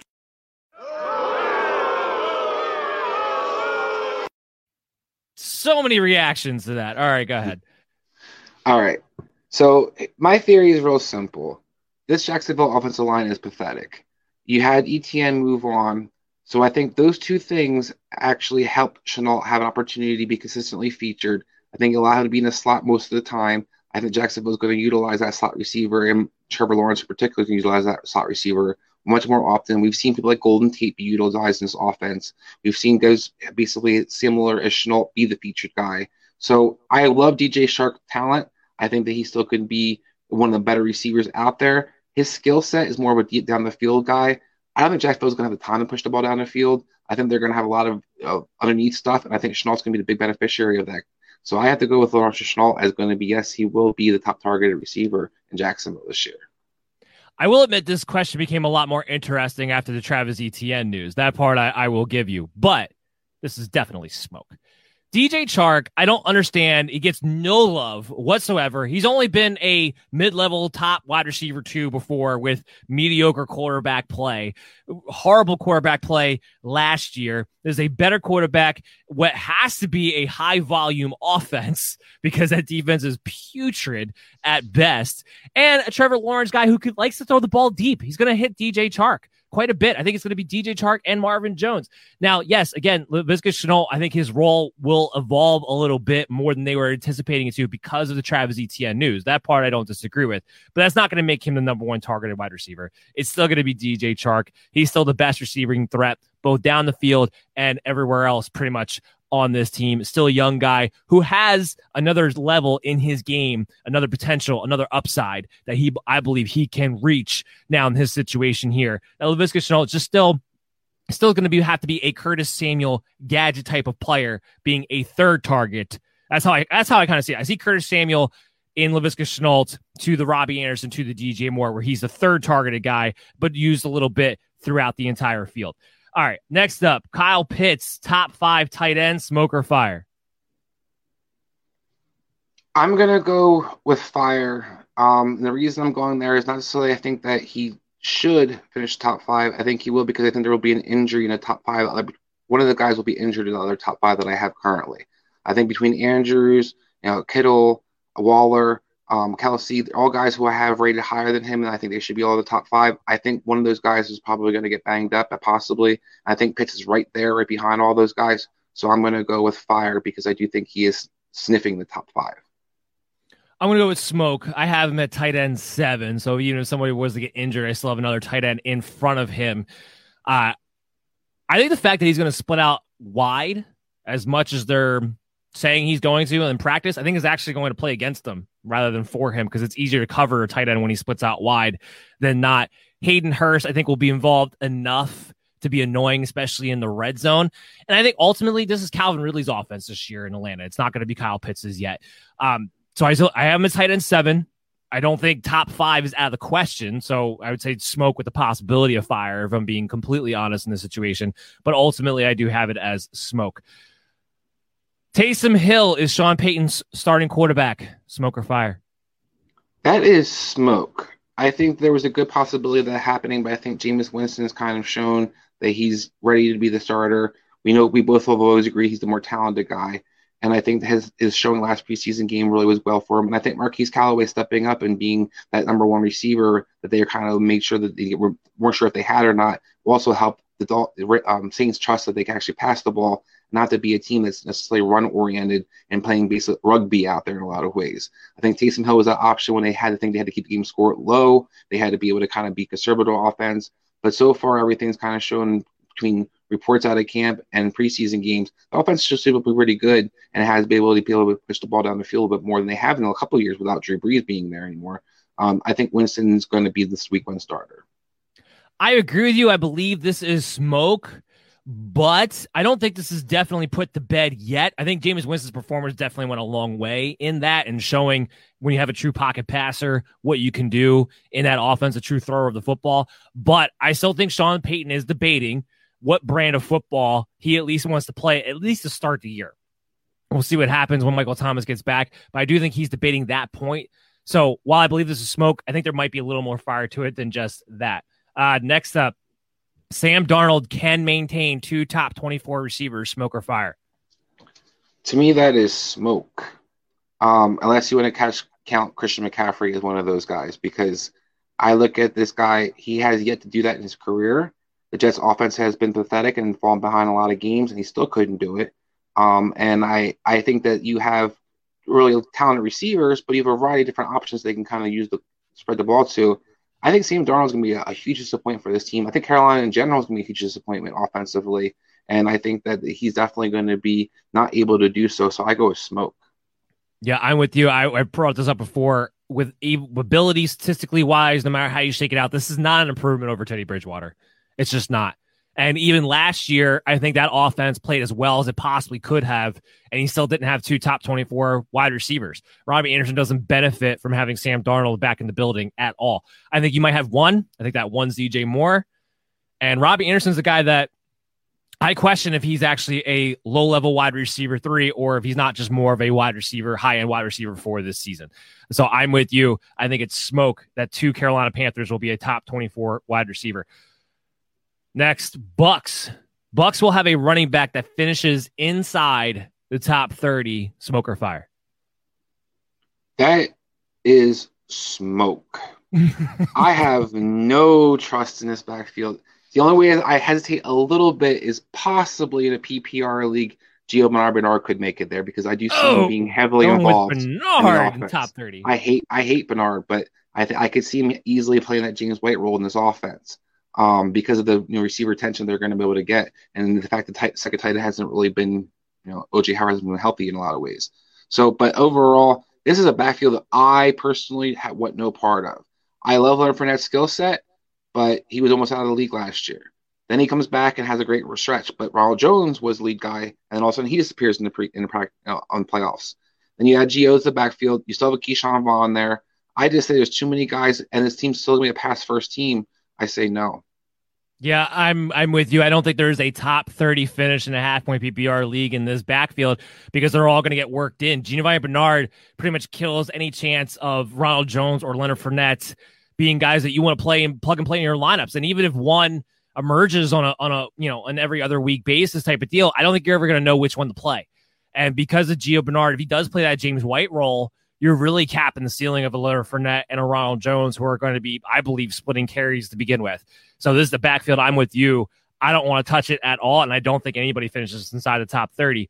Next, both Cooper Kupp and Robert Woods will finish as top 15 wide receivers this year. Smoke or fire?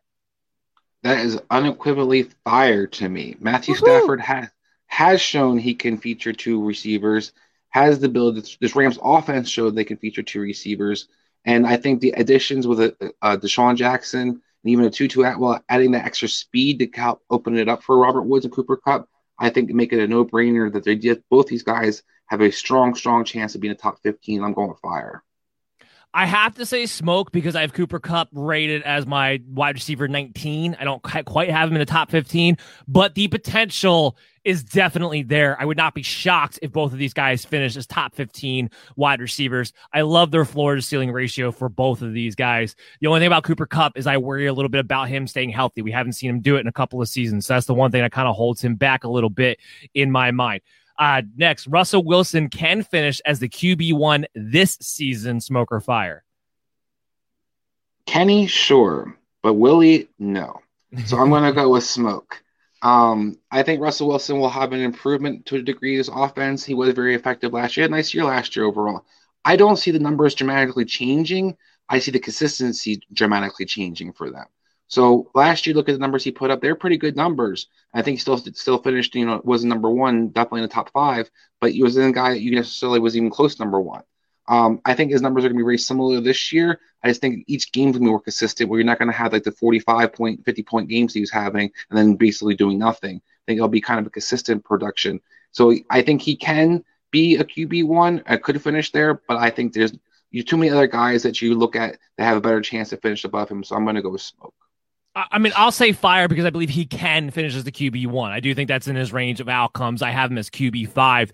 The biggest thing I think is that this offense has a great opportunity under Shane Waldron to be more consistent, like you're saying. But because you have Tyler Lockett and DK Metcalf, having those big gaudy numbers is still also in the range of outcomes, especially depending on the matchups and everything else. So everything sets up where they definitely can. I feel like if if he does get more consistent, he'll be right there competing with a Mahomes, a Lamar Jackson, a Josh Allen and be right in the conversation for QB1 at the end of the season. So I'll say fire that he definitely can based on the new offensive scheme that they're doing.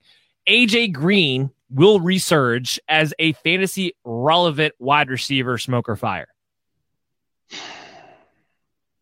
I love AJ Green. I've always loved AJ Green, and more than anything, I hope he finds a fountain youth in Arizona, where some guys have you know done so. I have to go smoke in a situation until I see it. Um, I don't know where he necessarily falls in the food chain offensively. You're going to see definitely, we know Hopkins is going to be the prime target. You're going to see a variety of guys kind of fighting for that second tier between Kirk, Rondale Moore, and AJ. Um, you're going to have Chase Edmonds be utilized a lot in the passing game. I have questions about this offensive line in general for Arizona. So when I look at all those different factors, I just don't see a clear cut way that I can say AJ will be relevant. Now, will he have a couple weeks? Maybe he does something, sure. Um, but if you're talking about a guy you want to draft this year, I have to go with no right now. So I go with smoke. Yeah, it's smoke. I, I, I don't see a scenario. He looked done to me. He looked slow to me. I don't see him being able to take such a bounce back that he winds up being relevant again. I got to go with smoke. And I think you got guys like Rondale Moore emerging in Arizona. There's other wide receiver options. I think he's more out there to be, you know, a best friend of DeAndre Hopkins, which keeping DeAndre Hopkins happy could be relevant in itself when it comes to NFL. Uh, next, we have this is, this is the year of the Mike Williams breakout, smoker fire. I'm gonna go with smoke.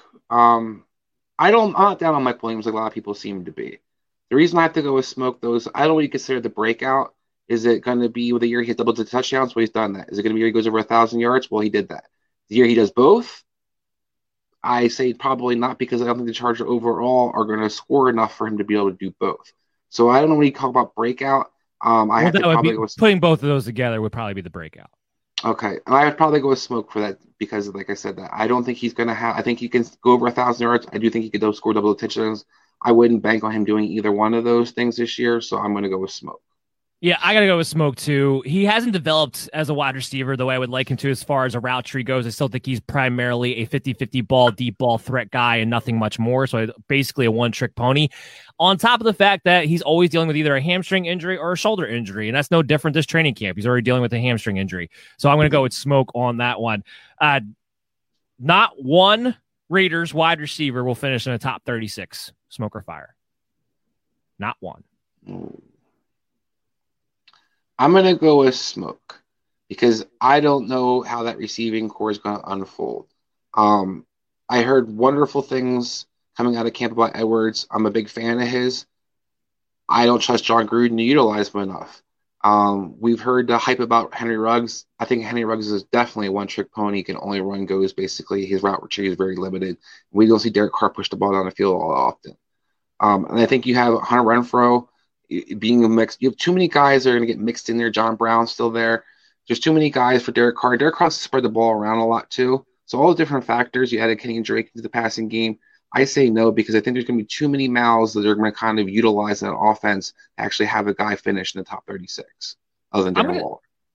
I'm going to say I'm going to say it's it's smoke as far as not one Raiders. I do think one finishes in the top 36 because just based on last year, we we saw Nelson Agholor emerge out of nowhere and become a top 30 wide receiver something has to happen. Something besides Darren Waller, someone has to be productive on a team that has a horrible defense. That's going to have to get in shootouts with the Kansas City Chiefs and the Chargers, most likely, maybe even to a lesser degree, to Denver Broncos, just just within the division alone. I, I do believe somebody emerge. Who's this going to be? I don't. I couldn't tell you. I don't know if it's going to be Bryan Edwards. That's the situation where I'm not drafting a Raiders wide receiver. We'll see how it shakes out in the waiver wire, but. I do have to say, I think do one will finish inside the top 36.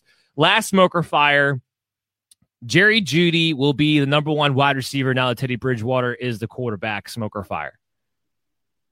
I'm going to go with smoke. I can see some of the ideas of why Jeudy could be the number one, but I still think Courtland Sutton, if he is healthy, and that's my big if, if he's healthy, I still think he's the better all around production guy. I think he can still use his body to get the 50 50 balls. He's going to be utilized in the red zone. Um, we saw Michael Thomas eat pretty well, who I kind of compare Courtland Sutton to a lot of how he uses his body um, be successful with Teddy Bridgewater.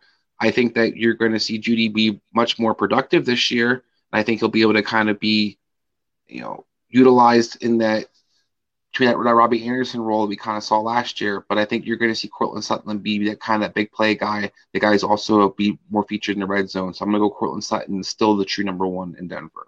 Yeah, I, I agree. It's going to be smoke that Jerry Jeudy's number one. Courtland Sutton was a budding superstar. I don't understand why we're all forgetting about him. The I, I hate the statistic because it gets thrown out by so many people that they talk about. Oh, Jerry Jeudy though he was a top three in air yards. He was the only one on the field. KJ Hamler missed half the season. Courtland Sutton was, of course, he was number he was number three. He's the only one left. Hey, look, I, I know Jerry Jeudy runs those more intermediate routes, which is typically what Teddy Bridgewater likes to throw. But Courtland Sutton is a true stud who has a full route tree, a full star, will be playing the X receiver in a Pat Shurmur offense. It's still Courtland Sutton in my mind. Now, I still like Jerry Jeudy. Don't get that conflated. And I think Teddy Bridgewater can make both of these guys top 36 options. But Courtland Sutton is the guy for me. So I would go with smoke on that one. Unfortunately, we're out of time. We're not going to be able to get to the mailbag segment, but even if we don't get to it or we don't put your question up here, always ask us your questions at Belly Up MDFF Show on social media. We'll help you out. We'll answer them there. We'll try to get them on the show. We'll definitely get them on the show tomorrow because we'll be back at 11 a.m. talking about our best five, bus five, sleeper five tight ends. So check that out on social media at Belly Up MDFF Show or go and subscribe to our YouTube channel, the MD's Fantasy Football Show. Of course, you can always catch us on your favorite pod streaming app. Google Play, Stitcher, Spotify, iHeartRadio, wherever. We're widely available to you guys. And don't forget to check us out tonight, 6 p.m., 7.30 p.m. on the Unhinged Sports Radio Network. B-U-S-N, B- B-U-S-U-N, I believe is the code that we're going with for that now on unhingedsn.airtime.pro. Guys, we'll see you all tomorrow. I'm Dan Maters, Chris Dowhauer. Draft smart this weekend. See you guys later.